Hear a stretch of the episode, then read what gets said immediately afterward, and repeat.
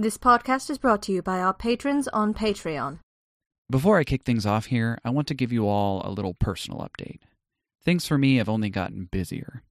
I am now not only choked for time as it relates to Panspending Studios and being a dad, but I've also taken on a seasonal full time position with Amazon customer service, which has taken a large swath of my time every week. That plays a big part to why my presence on the internet in any form has dwindled to very close to the bare minimum.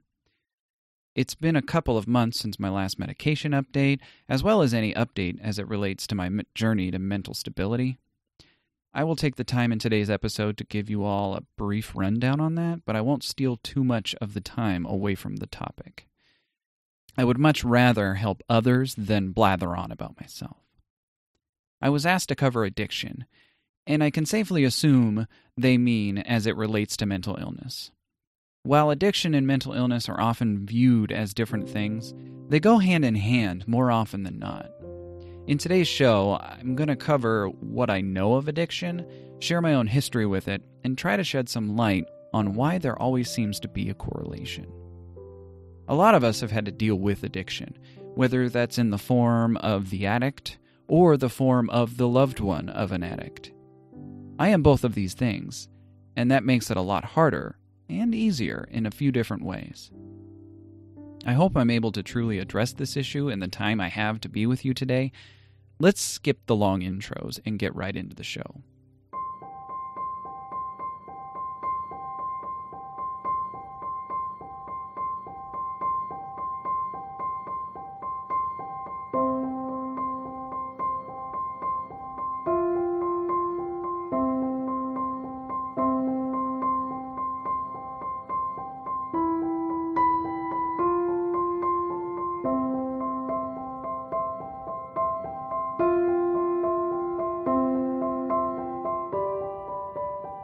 Welcome to the Darkest Corner podcast brought to you by Panspending Studios. I'm your host and story sharer, Andrew.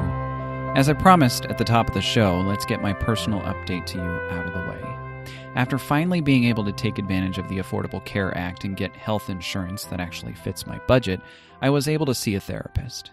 I've only seen him once so far at the time of this writing, but I think it went pretty well.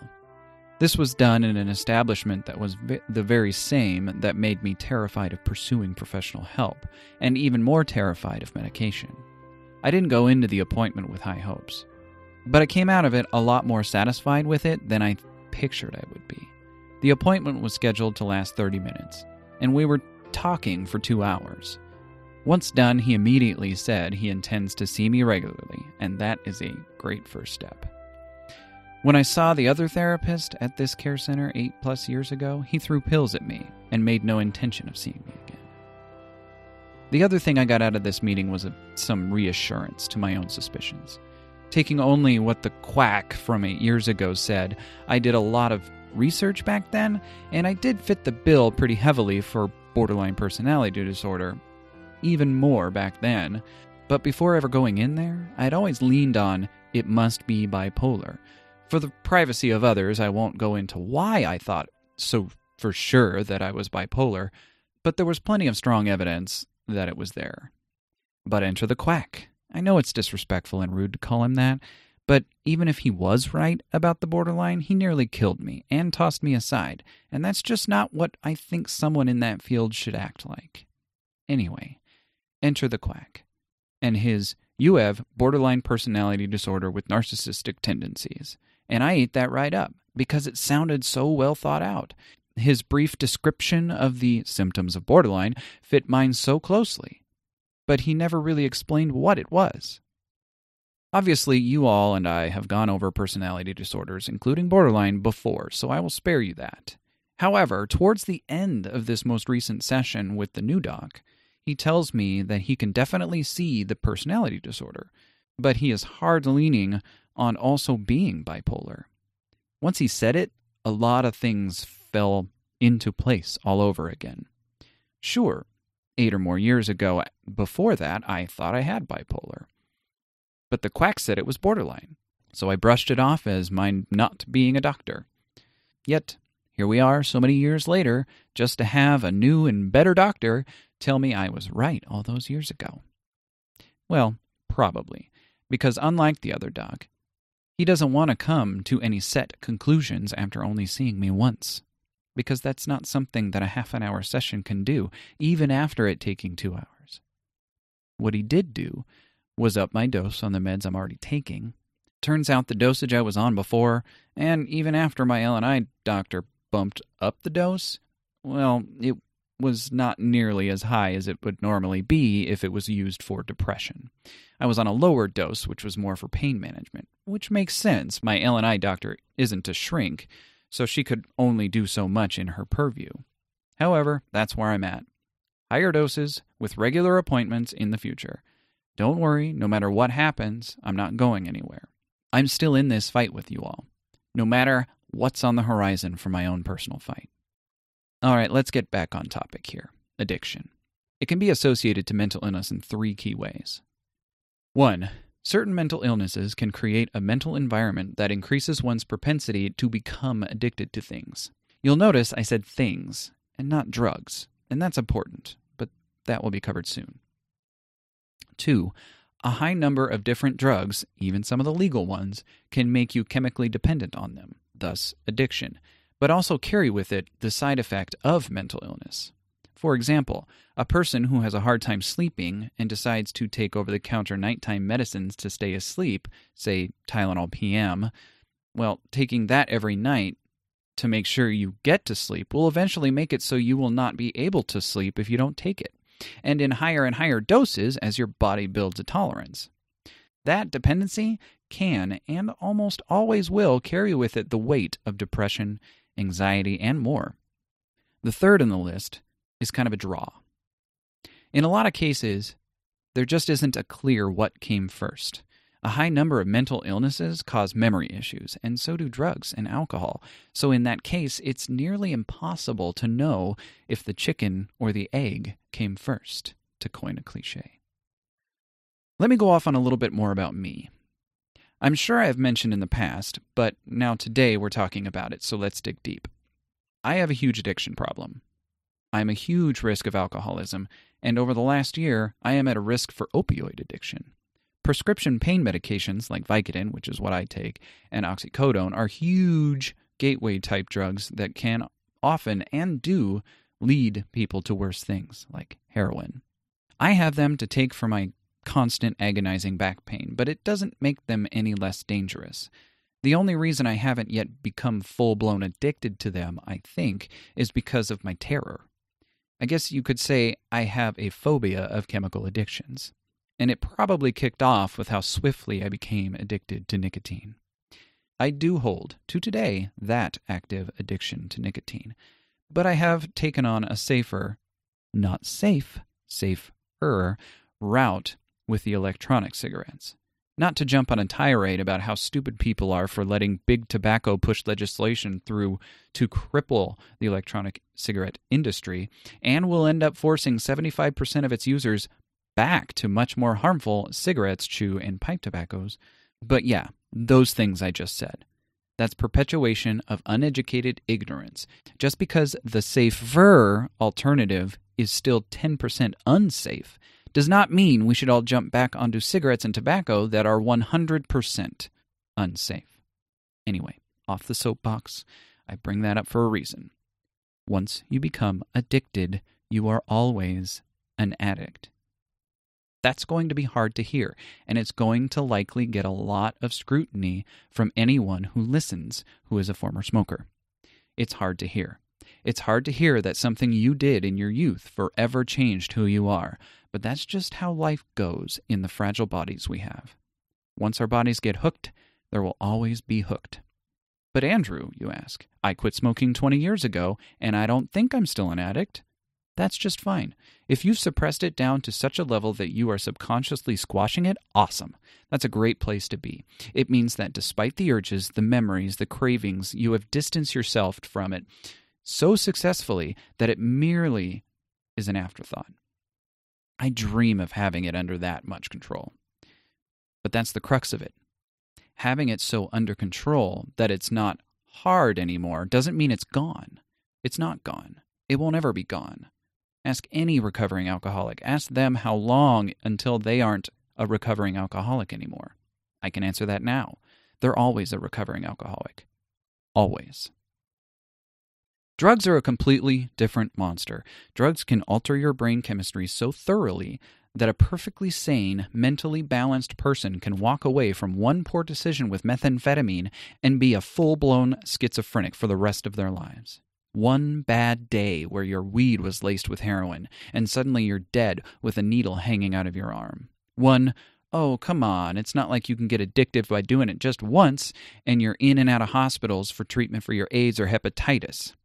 Drug addictions are one of the most powerful and terrifying forces in people's lives. They can sober up just long enough to realize how much they've torn their lives apart and their families apart and their bodies apart. But that addiction, that addiction cannot just convince you that you want to do the drugs again. It can literally take over your actions and thoughts as if you were making those decisions on your own and force that needle in your arm, that bottle to your lips, those pills down your throat, while you are convinced it was your idea. You're assaulted.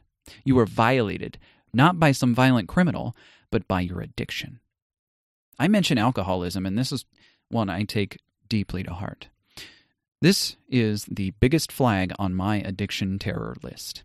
It has its place there because I have seen what alcoholism does to a person, and to me, it's the worst of all. It can turn a calm person violent. It can turn a kind soul into an emotional abuser. It can turn a concerned parent into a manipulative tyrant. It destroys you, from your body to your brain. It will change the way your brain operates like any other drug or nicotine. I see too many people that treat alcoholism as a joke. Even I will catch myself jokingly bantering with somebody over their quote alcoholism when they just drink more than I do, which nowadays is next to never, or they might have a real serious problem and I just don't know what to do. I lack the confidence to help someone in that situation because I have failed so many times in every attempt. But drugs, alcohol, and nicotine are not at all the only addictions that can take serious hold of your life. Sometimes all it takes is something that gives you that little piece of endorphins that you lack in your everyday life. Sometimes the darkness swallows you so thoroughly that the only light is diving into those empty addictions for a small piece of fantasy, disconnection, even joy. No, drugs and alcohol aren't the only addictive things in our lives. Sometimes it's technology, sometimes it's stories. Something to take you out of the life your misery gives you and drop you into a fantasy world where things just make sense. Whether to you that's video games, movies, television, or even the website posing as real life, Facebook. How often do you sit back and feel bad that you are so miserable when there are so many optimistic, hopeful, happy people in the world because look at Facebook. I mean, it's just ripe with optimism and inspirational memes and stories of heroes and triumphs. It's watching all the good things that happen to people while you yourself can't even compare. Stop trying to compete with 7 billion people. It's a waste of energy that you need to heal. The internet connects billions of people worldwide. We get to see the news from every part of the world and have access to everything. That means that true stories of heroism spread like wildfire because we live in an interconnected world, and who doesn't love a story about a firefighter bringing a kitten back to life? These are targeted attacks on our self image. No one of us could possibly hold a candle to even a small fraction of the quote inspiring stories we are bombarded with every day. It's a rare occasion to see someone be able to celebrate just making it through the day. Some of us struggle with that every day. But next to rescues, charities, and all the other stories of people doing wondrous things, we become insignificant. But we aren't insignificant. We are one individual of 7 billion individuals. Standing out in that crowd is no easy feat. Do not feel unimportant because you can't measure up to your friend who is always traveling the world. Don't feel unimportant because you miss out on adventures because you're a parent. Don't feel unimportant because you don't have kids and all your friends do. The best way to say it is don't measure yourself against other people. Instead, Just be the best you that you can be, because that is all that matters. Addictions can cause mental illness. Mental illness can cause addiction, but no matter how the cookie crumbles, we all must fight for ourselves and fight for each other to put a stop to unhealthy addictions as much as possible. Having a loved one that is an addict is a very painful thing because, for the most part, you feel helpless. You cannot be held accountable for the mistakes of others. So you do your best, and if it fails, you at least tried. A lot of these addicts don't have anyone trying, but some of them do. Addiction becomes you. You are no longer making those decisions for yourself, so it takes a huge amount of effort and will to break away from addiction. It's the reason the saying, to really quit, you have to want to quit, is a thing. If you have no better reason to quit than the reasons other people tell you, you will never succeed. The first step in recovery is admitting you have a problem. If you've come to me as an addict, or as just a concerned loved one looking for advice, here it is. If you or someone you know is an addict of any kind, please find a rehabilitation center in your hometown and either visit, if you're the addict, or encourage your loved one to visit these support systems. Alcoholics Anonymous has been around for 81 years, and it's lasted that long because they have created a support and encouragement system that works. Trust in them. There are similar offshoots for Narcotics Anonymous and more. They all follow similar tenets that AA lives by the 12 step program. And like I just said, the first step in that program is admitting you have a problem, and that is the hardest step. After that, it becomes easy because your mind has finally allowed you to see the error in your ways, and that opens doors to real rehabilitation. Don't give up. You will mess up, but you must pick yourself back up and keep working. Mental illness in whatever form it takes, makes our lives very difficult. Nothing is ever going to be easy. But if you can bring yourself to finally accept that you are going to have to work harder than anyone without it, you will have a better time working with it. It's been a long time since we've done a show and discussed a submission.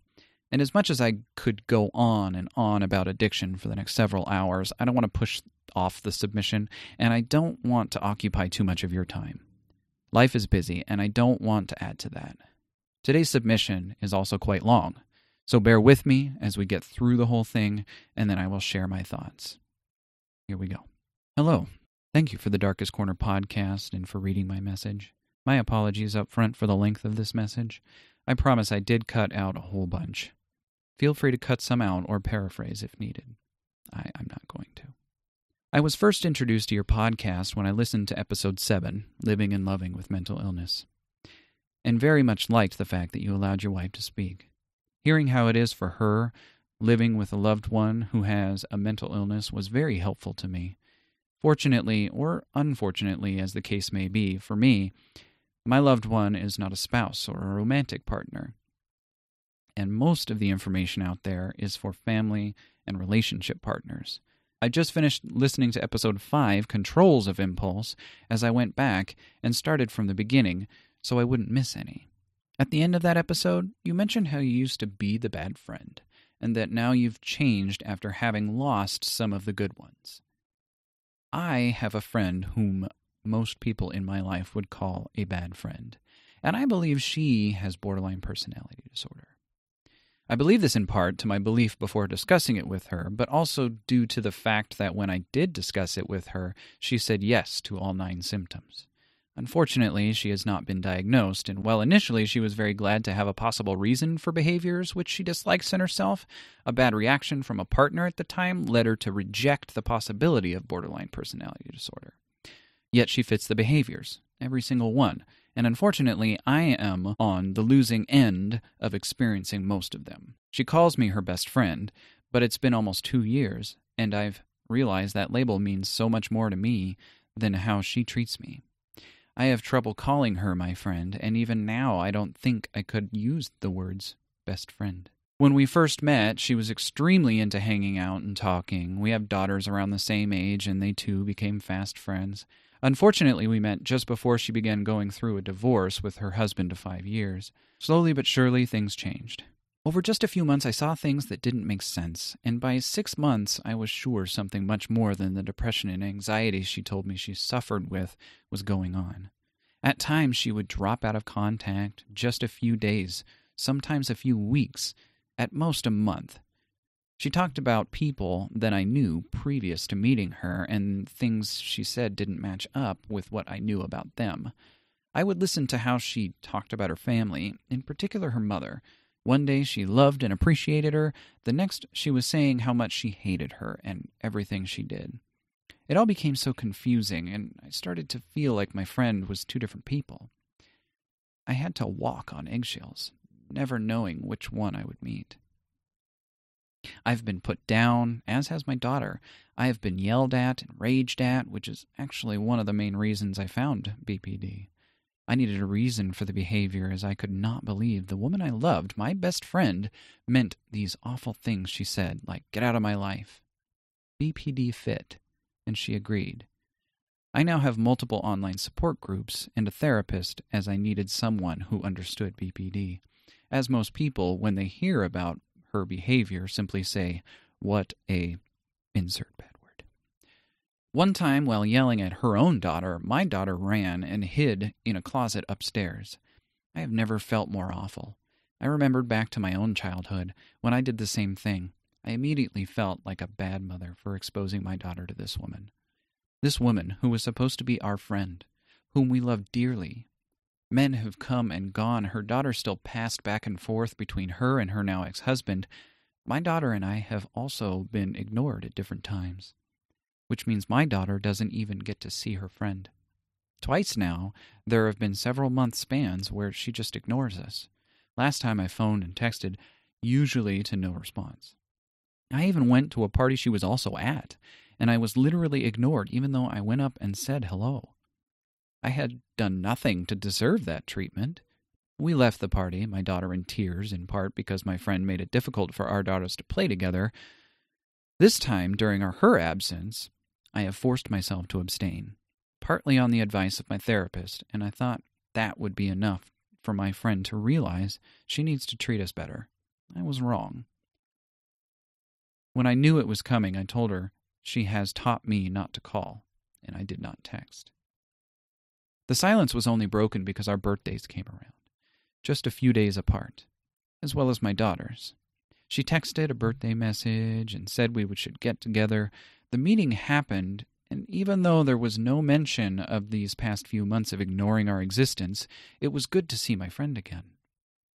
My daughter also got to see her daughter, and her new boyfriend even came as well. Unfortunately, he knows nothing of how she treats us, or other people for that matter. She can only have one close relationship at once, so every time she gets someone new in her life, we are kicked to the curb. No warning, no discussion allowed, even though I know by now when it's coming. I feel stupid every time, trusting that maybe this time she will stay. That one day she will learn that we are worthy of her time and consideration. I feel stupid that she came over and invited my daughter and I to hang out with her and her daughter later that week. I feel stupid that I believed her, especially when she said she'd call to make the plans. I felt really stupid when the call didn't come that night. I did get an apology text, and she said she'd call on to the next night. I felt stupid when the call never came and sent a text asking if we were still on for our plans the following day. Nothing and most of the day passed with no word. That night we got another apology text. She had her excuses, she always does. She has said in the past that I expect too much of her, but the reality for us is that we expect nothing. She puts the expectations out there on herself. Then she fails them. We don't make them or put them on her. We just believe her at her word. And I feel very stupid when I believe it. Again, my daughter was let down and hurt, yet I feel I shouldn't feel surprised. And I also feel stupid again. I was recently told by someone I reached out to who was previously diagnosed with BPD, who has since done a lot of work to recover, that I am not distanced enough. I am still too and close to easily available because when she wanted to make plans, I said yes. We ended up hurt. Again, when we were stood up, my daughter's response It doesn't matter. She learned to expect nothing. That plans with our friend and her daughter will always fall through. She will always have excuses, and she cannot be bothered to even pick up the phone and say hello. I understand BPD. I understand it a lot. At one point in my life, I possibly would have been diagnosed myself. Since then, I've grown a lot and learned a lot. I'm nearly 10 years older than my friend. She hasn't had the time that I did. I'm not sure what to do anymore. This woman means the world to me. I want to be her friend. I want to stay her friend forever. I love her unconditionally, but I'm realizing just because I love her unconditionally doesn't mean that our friendship is unconditional. She does not show any regard for our friendship. Yes, I know she is fighting her own demons with her mind and her thoughts plaguing her. That's the worst part of me that I do understand, that I get it completely. Yet I have gotten to a point where I do not feel that is an excuse. She feels she can treat us like this and just expects us to always go there. I never leave, so in reality, I am always there. Yet, if this new boyfriend ever proposes, a definite possibility in part because he has no idea about any of these behaviors, she will call me out of the blue to share her excitement and take up my role as her maid of honor, a role I said yes to last time. I believed she had left for the last time, a time when she was putting effort into our friendship and treating it with care. Now I will most likely have to say no, which will unleash a wall of fury. I will be glad I won't have to be witness to it, although I feel for the boyfriend who will get caught in the brunt of it. When she calls around Christmas to invite me over for the holiday celebrations and to open presents, I will again have to decline. We have presents for her and her daughter, even her boyfriend, and she is welcome to come and open them at our house. To be in her home in front of her family and boyfriend, etc., all of these people who have no idea even half of what she puts us through, that I cannot do this year. My saying no will break her. But for me and my daughter, I cannot say yes anymore. When she causes us so much pain, she'll always be welcome here. Yet this last time she came over was only a handful of times in the last year, so she will probably say no. But I have to remember, that's her decision. I have told her I want her in my life. If she doesn't show up, that's her choice. If you ever could do an episode on friendship and allow some friends to speak as you did your wife, that would be amazing. If you could offer advice, that would be great. You mentioned at the end of episode 5 to remove toxic people. And I know in my logical mind, as you called it, that my friend is a 100% a toxic person, unfortunately for both of us. Well, really for all of us involved. However, in my heart, emotionally, I do not wish to cut her out of my life. As far as I know, I am the only person who knows that her behaviors are that of borderline personality disorder, and not simply her being a bad person or a bad word or a bad friend. I'm the only person who understands. I do not want to remove the one person who actually knows her, all of her, even the dark parts. The one person who she came to when she is truly at a low, whom she doesn't have to hide things from. How can I be there, yet not continue this cycle of hurt for both myself and my daughter? I cannot see whatever it is ending well, when it will most likely be a conversation by text or phone whenever she happens to need me to show up for something like the planning of her wedding as the maid of honor or her Christmas party so that she doesn't have to make up excuses as to why we aren't there. That I am not looking forward to. Thank you very much for your time and any advice you may offer. Take care. Signed, one of the good ones a friend of someone with borderline, struggling to even use the word friend. All right. I'm going to admit that I am cheating right now in my response because I want to make sure I cover any and all concerns this covered. I'm writing my responses as I read them. Also, dear one of the good ones, let me apologize profusely for how long it took me to finally get to your submission, and to anyone else whom I have not gotten to yet. That is the biggest anchor of guilt I have, and I am in the works for changing how I handle submissions as they relate to episodes. In a nutshell, I am likely going to start recording short extra episodes for submissions as they come, so the submitters don't have to wait until I finally put a show together to hear it. Starting from the top, Amanda came to me and told me she had been writing an episode of the show for her to do and explained in shorthand what she wanted to do with it. I thought it was a great idea, even if in the end it may have painted me off as the bad guy in some ways. It still needs to be heard. Being the loved one in the situation can be just as hard as dealing with your own mental illness, so I felt it was important that she tell her side, and thank you for the compliments about that. And I definitely sympathize with you and your friend. I have had friends be that to me, as I, as you pointed out, have been that myself. And it absolutely doesn't have to be your spouse to have put you in that position at all. To me, my friends are my family, so it would hurt me even more if they treated me the way I used to treat everyone. I'm glad she was so willing, at first, to discuss her possible mental health issue, but just based on your description, how she was very glad to have a possible reason for her behaviors, I'm wary in that especially with borderline and bipolar, some people will use their diagnosis as an excuse for bad behavior, instead of using the newfound information to actively prevent it. There does come a certain amount of guilt for behaving so irrationally poorly to other people, much worse when dealing with close friends and loved ones. But on the other end of the coin, deep down, they often don't see that what they are doing is wrong. A little bit of the you're not sorry because of what you did, you're sorry because you got caught kind of mentality. I know this one because for a long time that's exactly what I did. I used my mental illness as an excuse and a free pass to be a jerk, and I lost a lot of friends because of it. One thing I know from my experience is borderline sufferers have an extremely hard time maintaining long term connections with people. So old friends get forgotten and replaced by the new friends because it's new.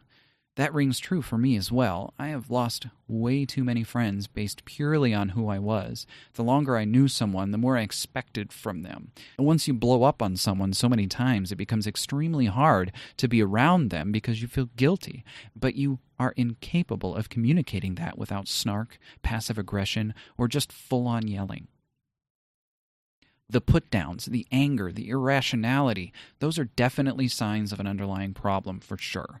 And it does fit borderline pretty well. But don't rule out anything completely. I just learned recently that I might also be suffering from full blown bipolar as well, so it could very well be a mixture of things. I will get into that a little later in my answers here. No matter who this woman is to you, I have to speak to you as a parent now. If this woman is verbally abusing her child in front of your child, or even so far as verbally abusing your child directly, you must not bring your child around her anymore. I know you want to help, and that is exactly what you should do. But as you already know, your child's life is more important than anything else, and being regularly exposed to that kind of abuse will affect her for the rest of her life. A couple more things, and I will conclude my advice for you. One, the new is always better attitude she seems to have is a pretty strong sign of borderline, the narcissism side. Two, when she makes plans and then doesn't follow through, that's something that I have done and sometimes still do, and it's a battle of two forces. The desire to make people happy, not actually caring about their feelings, but more taking any negative spotlight away from me or her in this case. And the inability to differentiate between the importance of friendship and her own desire for only new things. All right, now that that's out of the way, let me try to give you the best advice that I can. When you mentioned about my remove toxic people comment, it doesn't quite fit the bill for this situation, but the end result is still the same. You are faced with, in my opinion, an inevitable end to this friendship. I've said it over and over that I have lost many friends, but not every single one of those were my fault. Sometimes it was the toxic person removal I had to do that removes people who don't treat me the way a friend or a family member should. And that's just fine and dandy. But I also had to remove people who I dearly cared about for no other reason than that they had a mental illness and refused my help or refused to get help. I will say right now that if I hadn't acknowledged my illness and was actively every day working on it and trying to be better and showing even the little bit of progress, Amanda would not have stood by my side and I would not have deserved it. If a person is aware of their illness or have vehemently refused its existence and you have exhausted all efforts you are able to give, it's time for the hard lesson. You're going to have to break communication, and they are going to need to know why. That is very important. You have to end this friendship, but you need to tell her exactly why, because without that communication, you will only be to her what all the old disconnected friends were and be a distant memory.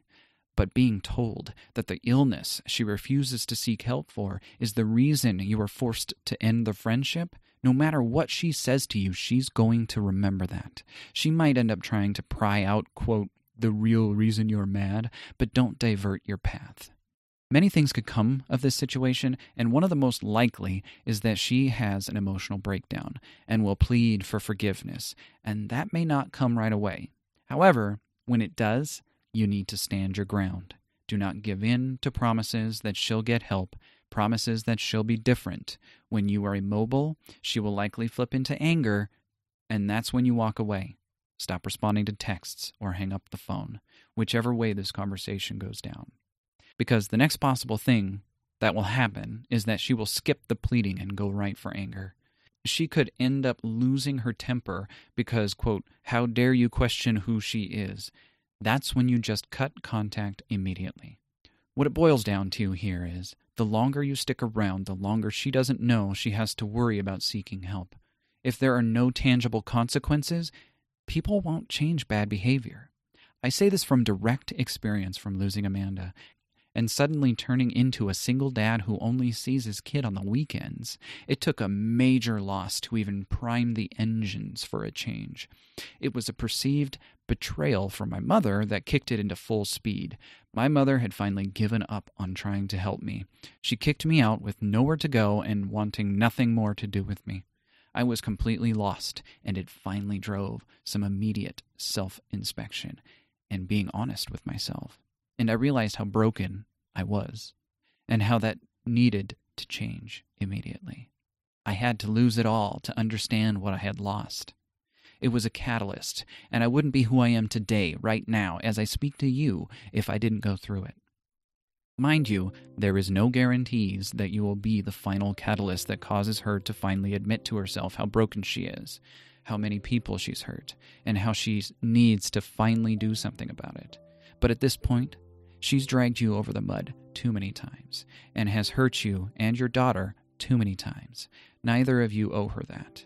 You have done absolutely all you can do, more than she deserves, and it's time you do that one last thing and just end it. Not just because it could be her catalyst, but because it is the best decision to do. I think you already know that, though. I can see it in the things you've written today. There's absolutely nothing wrong with leaving in this situation, but there's plenty of good that could come from it for you, your daughter, and maybe your friend. Thank you for listening to the Darkest Corner podcast. Remember, my ears are always open. If you have a story, a question, or maybe even a topic suggestion for an episode, please visit pantspending.com slash dcquestions. The process is entirely anonymous unless you choose to identify yourself.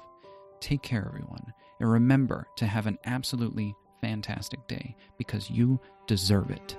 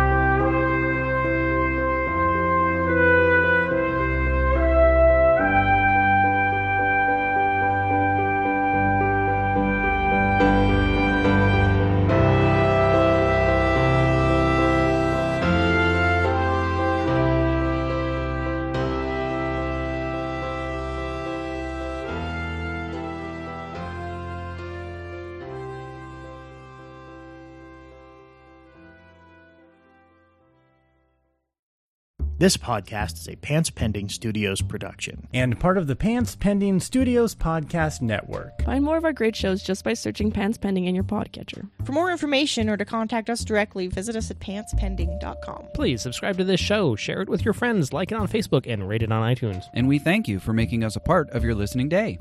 Pants Pending. Pants Pending. Pants Pending. Pants pending. Pants pending. Pants Pending Studios!